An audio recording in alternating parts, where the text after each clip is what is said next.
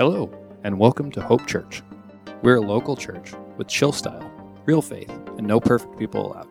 Thanks for checking out our podcast. This is a message from our Soquel location in the Santa Cruz, California area. We hope this message is encouraging. If you live near either of our locations, we'd love to have you join us for one of our many Sunday services we have our Stoke Out coming up. Many of you guys, if you've been with us, you know what that is. It's, it's where we come together and we, um, we pool our resources and we, um, we stoke out disadvantaged families. We give uh, kids shoes and sweatshirts for Christmas. And our event this year um, is in, on December 4th. But if you are a family that um, in need, if you could actually benefit from being uh, a beneficiary of the Stoke Out, um, you can actually sign up with us to be a part of that on the receiving end of that. Uh, I'm going to give you a, an email address to sign up. So if, if that's you, get ready to write this down. It's churchfam at stokeoutsantacruz.org. Churchfam at stokeoutsantacruz.org. Or if you want to email and identify a family that would be good for us to uh, stoke out this year, that would be great. All right, so we're going to um, crack open the Bible together this morning. If you guys have been with us, then you know that um, we're teaching our way through the uh, Sermon on the Mount, and we're going to continue with that today. Um, when I was a kid, I there was a brief period where I was kind of into baseball. If you if you know me very well, you know that I'm like not into sports. It's kind of a thing with me. I just I'm not into sports. But there was a brief period where I, I, I did I went to some baseball games. I played a disastrous season of Little League baseball uh, that's better left not talked about. Um, but I, I was into baseball, and actually, my favorite thing about baseball was collecting baseball cards. That was actually the thing I liked the most about it. And I loved finding these cards, and, and I would go down to, at that time, there was these little stores everywhere. They're mostly gone now, but there were these little stores. There was two in Watsonville. There was another one here in Santa Cruz, and, um, and it was a little uh, comic book slash baseball card store. Do you remember when this was a thing? They were kind of like all over. And I would, I would get my allowance and I'd, or I'd do some chores and earn some money and I'd ride my bike down to the store. And they'd have, you could buy baseball cards in packs or as individuals. And then they'd have the really special ones that were worth a lot of money and they'd have them up on the wall. Has anybody ever seen this before? Like, I, would go in there and I'd look and I'm like, oh man, look at that you know, that card with this famous player. I mean, they, sometimes you'd see these ones up there and be like $100 or $150. I was like, oh man. I mean, as a, you know, 10, 11, 12 year old, that, to have a card worth that kind of money was like, whew, that was a big deal, right? You know, so I'd buy a little pack with two, you know, for $2.99 thinking, if I got one of those cards, think about how my, the return on investment, right? Well, one day I was at this friend's house and they had, uh, his mom had bought him a package of Mother's cookies. Do you remember Mother's cookies? Like it was a, this was their, um, their little value pack and it had the little pink and white anim- frosted animal cookies with the sprinkles. You remember those? Oh my gosh, probably just full of chemicals. But, and then they had like a little chocolate chip one and another one, but it was the, the value pack of Mother's cookies. And he opened it up and inside was a plastic wrapped baseball card. And I was like, oh, how cool is that? And he opened it up and it was Jose Canseco. I was like, what are the chances? Like all the baseball cards out there and he gets a, I was, oh, I was so jealous. So the next time we went grocery shopping, this is like full confession. My mom's never even heard this story, so if she's watching this online. We're, we're in the grocery aisle, and we didn't have a lot of sugar in our house. My parents were kind of of the hippie variety, and we had like, like we made our own peanut butter and stuff. You know what I mean? There was just like not a lot of, uh, we didn't eat cookies and drink soda. But I, we were going down the aisle where the cookies and the crackers were, and I grabbed a bag of those mother's cookies. I saw the, the value pack, and I went, whoop, just dropped it in the, into the shopping cart, and she didn't even notice. I was like, oh my gosh, it's gonna go through. And she, you know, we got the groceries, checked out. She was busy doing other things, and we got it home, and I opened it up, and I pulled out a card. You wouldn't believe it. It was Mark McGwire from the A's. I was like, oh my gosh, this is incredible. Well, over the course of the next, like, month and a half, through various and sundry means, I, I acquired more of these bags of these mother's cookies, and I would like tear them open. I'd take the card out. I don't want you. I don't want to tell you how I got some of these bags because it would make you think less of me. But, uh, and I would literally throw the cookies away and keep the card. And I got Jose Canseco, Mark McGwire Jose Canseco again, Mark McGwire, Mark McGwire again, and I was like, what are the odds? This is amazing. And then all of a sudden, I realized I, so I took him down to the, the baseball card store and I was like, look at these cards. And the guy's like, yeah, the, every bag has a Mark McGwire or Jose Canseco. They're, they're worth nothing.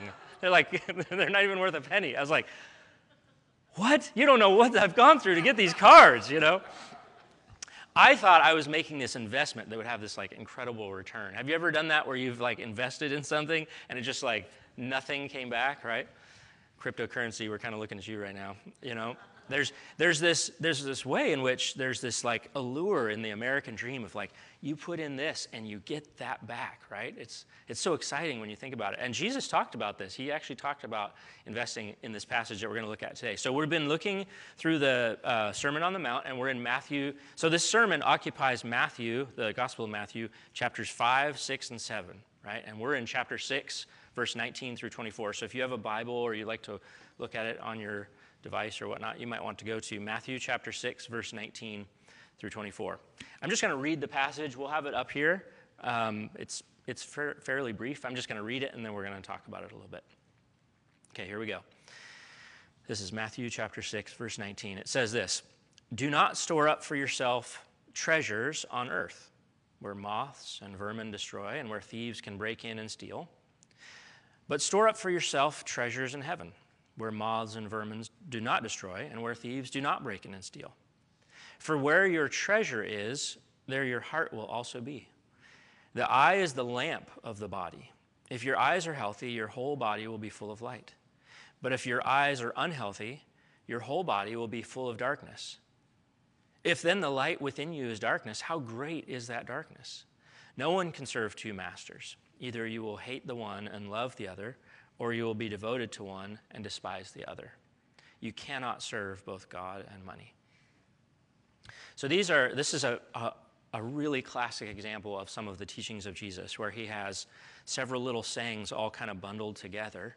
And what he's doing is, you know, so he spoke this, he would say this out loud, and people would record it. In this case, Matthew, his his dear friend Matthew recorded this. He wrote down these sayings, and then those sayings were copied and copied and copied and spread around and eventually translated, and eventually here we are reading them. This is, but what Jesus is doing with these words is, um, you know, this isn't like a, uh, a fortune cookie or a greeting card. He's creating a, um, with his words, he created, it, think of it like a three dimensional kind of artifact. It has all these layers to it.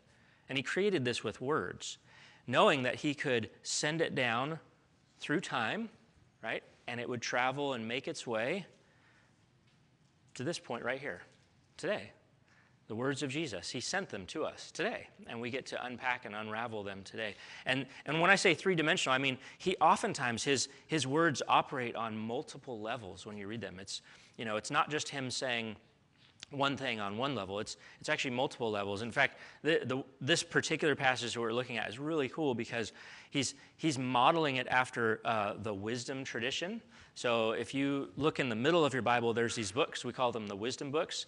Uh, one in particular is Proverbs. And the rhythm of Proverbs, if you've ever read Proverbs, sounds a lot like what Jesus is doing right here.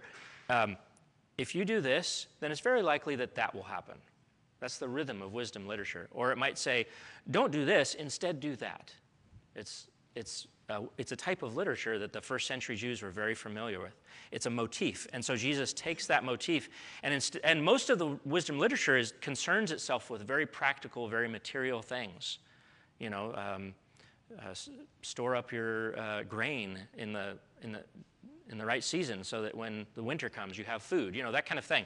But he takes that motif and he talks about loftier, more spiritual things. So that's one level at which Jesus' words are operating. The next level is it's operating at this level where you can actually use these words to perform self-examination. You can read them and understand yourself better. I call it, uh, I call passages like this like a heart thermometer, right? You know, you stick the thermometer in. I cooked a a turkey for the first time for Thanksgiving like three or four years ago. It was the first time I ever done it. And uh, I, my mom called and said, hey, you, if you need any advice with the turkey, let, just let me know. I was like, Mom, I'm fine. I got the internet, you know. I'm, I'm good. I, I read how to do this thing. And I thought I had it like, I, I thought I had this thing dialed, and I don't know what I did wrong, but at some point, like, like minutes before we're gonna eat, everything else is ready, I stick that thermometer in, and, and it's like cold on the inside, you know, like but you never know it from the outside. And this is true of us too. Sometimes from the outside, it's so difficult to tell what actually is happening in our hearts. Um, and words like this are, are, are it's, it's a tool that we can use to check our heart. Where, where's our heart aligned? And the, and the third level these words are operating at, are, are, it's, it's giving us behavioral insight. Do you want to understand people better? Do you want to understand human behavior better? I mean, who, who doesn't, right? Words like this actually help us understand the actions of others and of ourselves. Why do we do things the way that we do? Why do we act in the world in the way that we do? Um, words like this actually help us understand that. And in particular, it's interesting that when you read through the Gospels, what you find is that Jesus talked about money not infrequently. He, he kind of talked about it a lot, which is a strange thing for someone that didn't have a home and depended on other people for food, right? Um, he was essentially a, a homeless teacher, and yet he talked about money kind of a lot. But I think that I think the purpose of that, though, was that he, he utilized the topic of money to talk about actually deeper things heart conditions, Money was his, his avenue into the conversation. And when you see these conversations that, he, that take place about money and other things, what you see is he's building something. He's, he's building a framework of contrast where he's contrasting something. Oftentimes, Jesus will use these kind of terms. He'll talk about the world and he'll talk about the kingdom. And he's building a way for us to contrast those two things. In, in the world, we're motivated by uh, looking for what I can get, right? We're, we're looking for what I can get. We, we're following our dreams, following our heart, right? Saying yes to ourselves. You know, we're, we're out there getting something for ourselves. And, and when people do that, we, everybody applauds, like, good for you. You did it. You pulled yourself up by your bootstraps and you went out there and, and made your dreams happen. That's, that's the world. In the kingdom, we're living to see where we can give to others what we can do for other people. There's a, there's a term in psychology that helps understand human behavior that's this it says, people do the things they do because they want something for themselves. If you ever ask yourself, why did someone do that? It's because they wanted something. That's why people do the things they do. It's, it's base human nature to do what you do because you want something for yourself. You went into the kitchen. Why'd you go there? To make a sandwich. You wanted something for yourself, right? It's very natural. But what Jesus is doing, he's, he's building a new world, a new kingdom, he calls it, where the, his followers begin to act in the world and they do the things that they do because they want something for someone else. You see the distinction?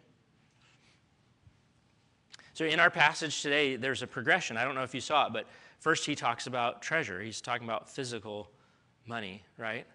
And he, he uses it in a way to, to point out how fleeting and, and frivolous things can be, like my, you know, my Jose Canseco baseball card that turned out to be worth nothing. You know, I'm, I'm working on my house right now, and I, Amy and I have this, we bought this house that's it's very, very old. It was built in 1867. And so when I open up a wall, or like this weekend, I was pulling up the stairs so I could put new stairs in, because the stairs are all crooked and messed up. They're actually pretty, pretty dangerous. I fell, fell down them a couple times. Um, so I'm putting on these new stair treads, and when I pull up the old ones, Here's what I find it's pretty. Have you ever seen a square nail before? I, am finding these all over. And when I found the first square nail, when I pulled a board out of the wall, and this old piece of redwood came out and it had a square nail attached, I was like, oh my gosh, this is a nail hand hammered from 1867. This is incredible. And I took it out and I freed it and I straightened it a little bit and I put it on my shelf. I was like, that is so cool. And then I found another one and another one and another one. And now I have jars full of them. Like, you know, at this point, I'm like, I'm like pulling them out and I'm throwing them away. I'm like pounding them back in. I'm breaking them off. When I first found them, they were so cool. But now they're, I realize they're actually worth nothing. It's just kind of like, they're just in my way, right? And this is, this is what Jesus is pointing out when he's talking about physical things being eaten up by vermin and moths. He's saying, all of the, all, all of the things that we ascribe value to, it, it's just a facade. You know, the dollar is worth a dollar just because we say so. If we all changed our mind about it tomorrow, it just wouldn't be worth that anymore, you know? It, it's just a facade. But he said there's things of eternal value that have values that don't change ever because we didn't ascribe the value. And then he begins to talk about eyes, and, and the, the words he uses are, are almost kind of spooky. He says the eyes are like a window to the soul, right? And, and he's using first century vernacular to, um, that's a little bit beyond us. But, but uh, what he's trying to say is there's a way in which we, we allow things into a vulnerable part of us. And one of the ways we do that is through, through our eyes. We'll talk about that more in a minute. And then finally, in the progression, he talks about our allegiance who and what we serve. And this is, this is deeply spiritual. He says you cannot serve two masters, right? So this leads us to our, our we have one point today that I wanted to leave you with today. Um, and then we're going to kind of break down the verses a little bit. And it's this that the way of Jesus leads us to invest where it matters most. If you like to write things down, you might want to write that down. The way of Jesus leads us to invest where it matters most. I think Jesus is leading his followers into thinking of themselves as investors. Now, when we say that, what we, you know, as modern people, we think of uh, like Wall Street investors, right? But that's, that's not what Jesus is talking about. He's, he's talking about people that, that take their, the resources they've been given from God and they do something with them to produce something that benefits people around them. What are the three resources that we all have as human beings? Just, just boilerplate right out of the gate, we get these three resources. We, we start with two and then we acquire the third. The first is time. You've been allocated a certain amount of time. Um, you, you can't say, you know how people say, I do this to save time. You actually can't save time. You spend time at the same rate as everybody else, one second at a time. It's just how it works. You can't get to the future any faster than I can and you can't go back and access the past. It's just how time works. You've been allocated a certain amount of time. Now, I don't know how much time you have. I'm going to be, I'm going to live to be 120. That's my plan. Uh, but each one of us has been allocated a certain amount of time, and we can spend that time.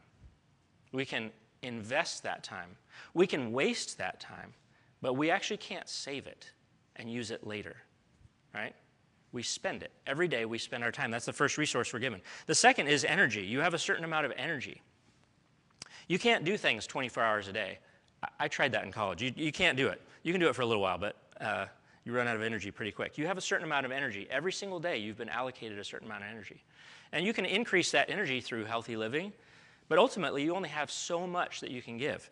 You might have a job, you might have two jobs or even three jobs, you might be going to school, you might have a family or kids. But at some point, you run out of energy and you can't do anything else.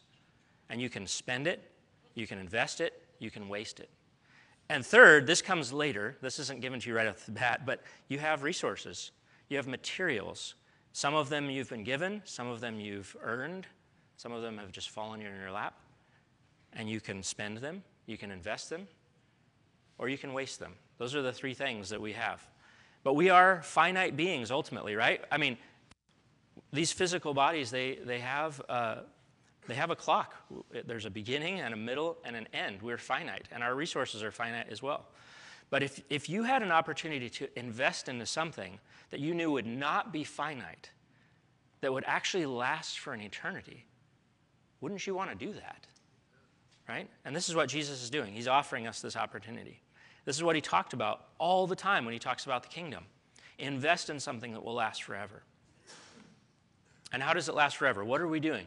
We are preparing the way. This is what John the Baptist uh, was said about John the Baptist when he came. He said, I've come to prepare the way. And he started a tradition that we continue this day. We are preparing the way for the coming of Jesus. You know, have you heard about um, the people that are kind of talking about um, colonizing Mars. Have you, you, you, ever read about this? this? This is really fascinating to me. I'm really interested in this. Although, if you ever have the opportunity and someone says, hey, would you like to go to Mars? Can I just suggest don't take it. You don't want to go to Mars. It's, it's really horrible there. It's actually really terrible. We have it pretty good here. It's, it's terrible there. They're, they're way behind us on Mars right now. Just, it's just, it's not good. Uh, they have no air, so that's not good. There's no water, which I feel like that's kind of like, you kind of need water. You know what I mean? no air, no water. Uh, and and it's, it's very cold. You're right, it's very cold. It's kind of terrible there. So, so the, what they talk about is, is the scientists are talking about building machines that would terraform Mars. Have you heard this term, terraform? Terra is the Latin word we use for Earth, terra, Earth. And terraform is to make this place more like Earth. They, they want to build machines that will change the atmosphere to be more breathable and to uh, you know, generate water and, and liquids that are drinkable and usable, right? Terraforming. What we are doing is Christoforming. We're, we're making this place uh, a, a, an environment that is suited for Jesus. We're, we're changing the atmosphere of the, the earth through things like kindness and compassion. We're actually changing our environment to prepare the way for our coming king. And in that way, we're investing in something that's eternal. So when we invest in the kingdom, we're bringing his kingdom here on earth. That's what we're doing.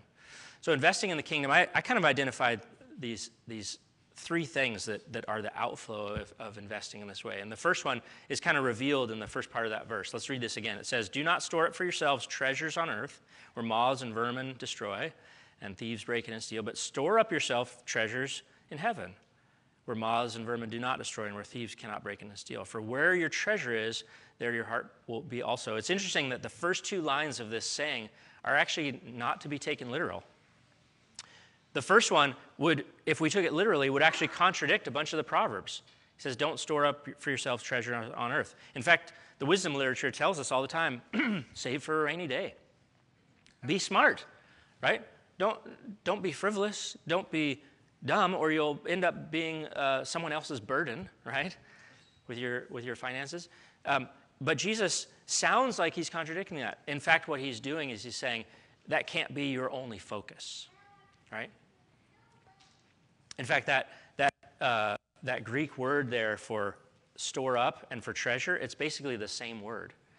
He's saying, um, he's saying when you store up treasure in heaven, you're, you're, you're, you're treasuring your treasure. You're, you're valuing your values. What you're doing is you're moving the place where you ascribe value to over here. You know, when I was a kid, I was ascribing all this value to these Jose Canseco and Mark McGwire cards, and I found out the whole thing was a sham you know? So i moved that value over to something else. That's what we do. We go through life changing our values all the time right? And what he's saying is move your values over onto eternal things. And when we do this when we invest in the kingdom it, reveals our values. It reveals where our values are. Do you ever stop and consider what i wonder what my values are? Well look at look at where you invest. Where do you invest? That'll tell you where your values are. And second it illuminates your life he says, The eye is the lamp of the body. If your eyes are healthy, your whole body will be full of light. But if your eyes are unhealthy, your whole body will be full of darkness. Now, again, this is a first century Jewish idiom that is lost to us. This is kind of like, like if I said, I'm so hungry I could eat a horse. A thousand years from now, people would go, What? That's a weird thing to say, right? But you know that what I mean is, I'm just really hungry. This is one of those Jewish idioms that's hard for us to understand.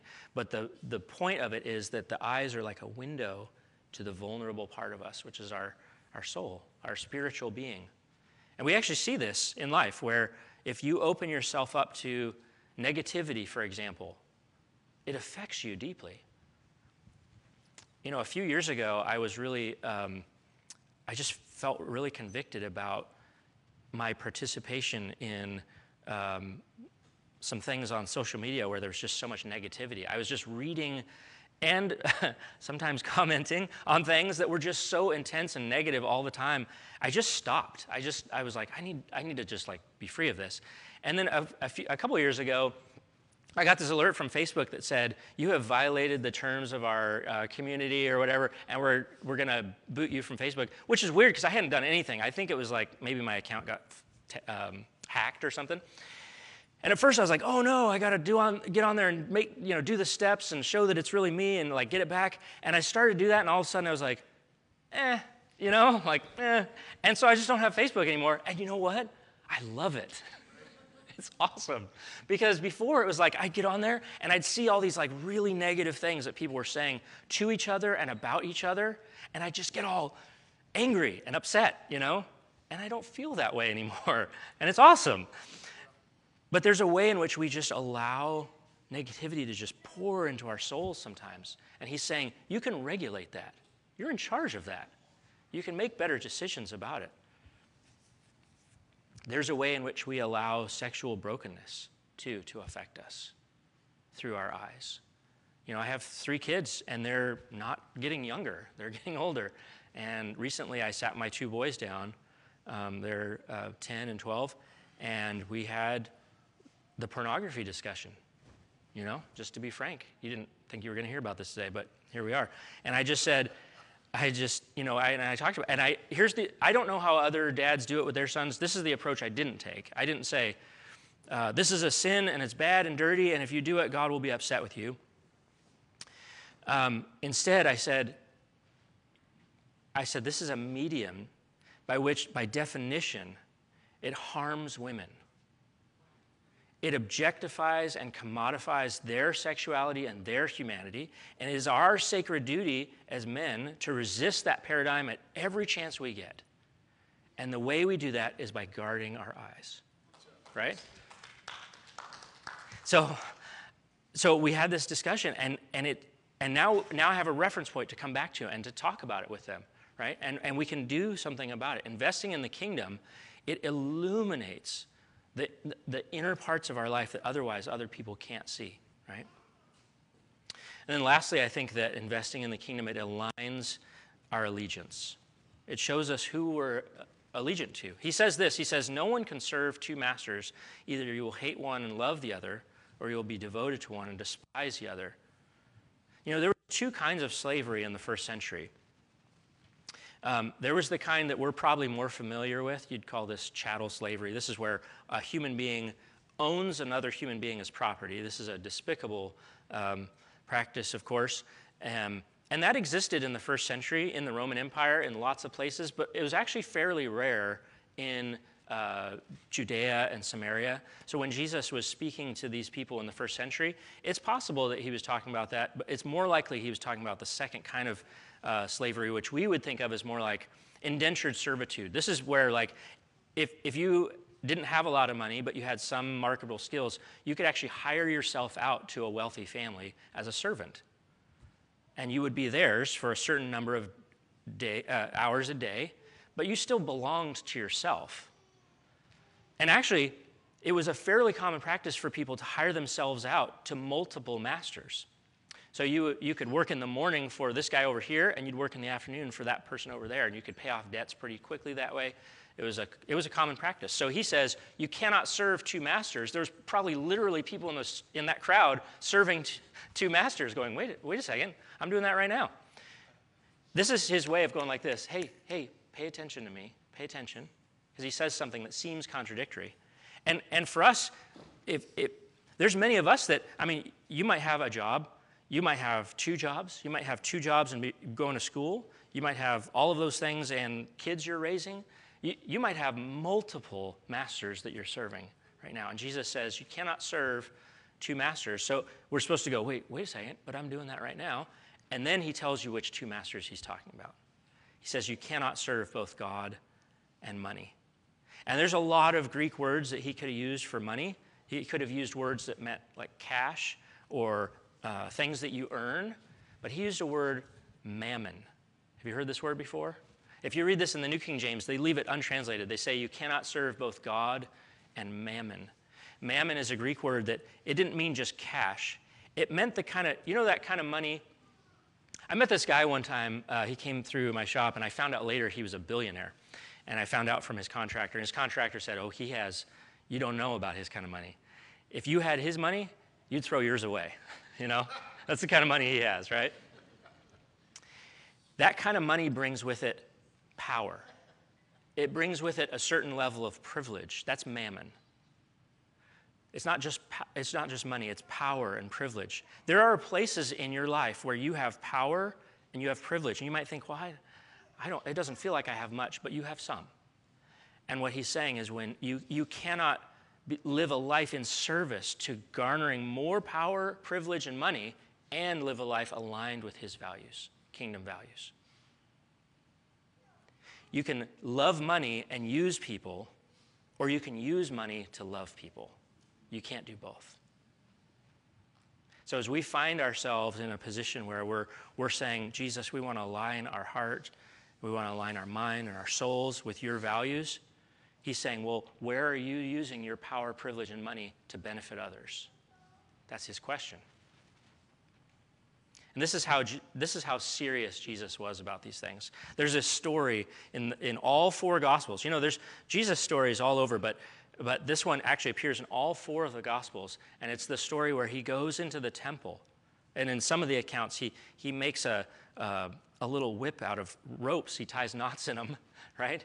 And he goes in, and uh, in fact, let me read it to you. He says in Matthew chapter 21, it says, Jesus entered the temple courts, and he drove out all who were buying and selling there. He overturned tables of money changers and benches of those selling doves.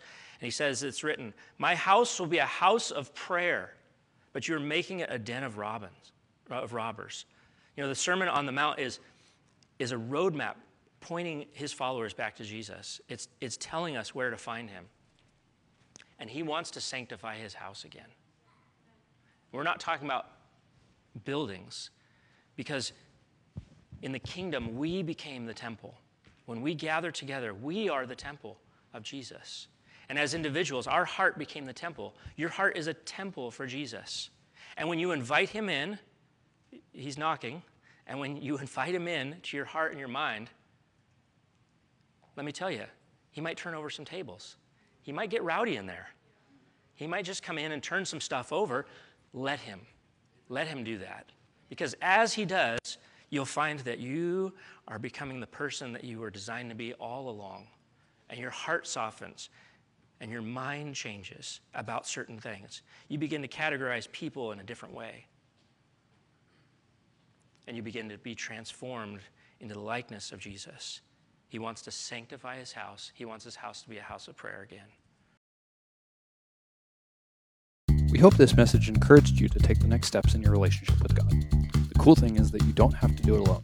There are a lot of ways to, you can get connected here at Hope. Not only do we want you to feel at home at Hope, We'd love to help you find a home. Please check out discoverhope.church and click connect or just email us at info at discoverhope.church. Lastly, we give everything we can away for free and rely 100% on volunteers and donations to support this ministry. If you'd like to give to the Mission of Hope Church, you can select the Give option on our website or text any amount to 831 800 2060. Thanks again for tuning in.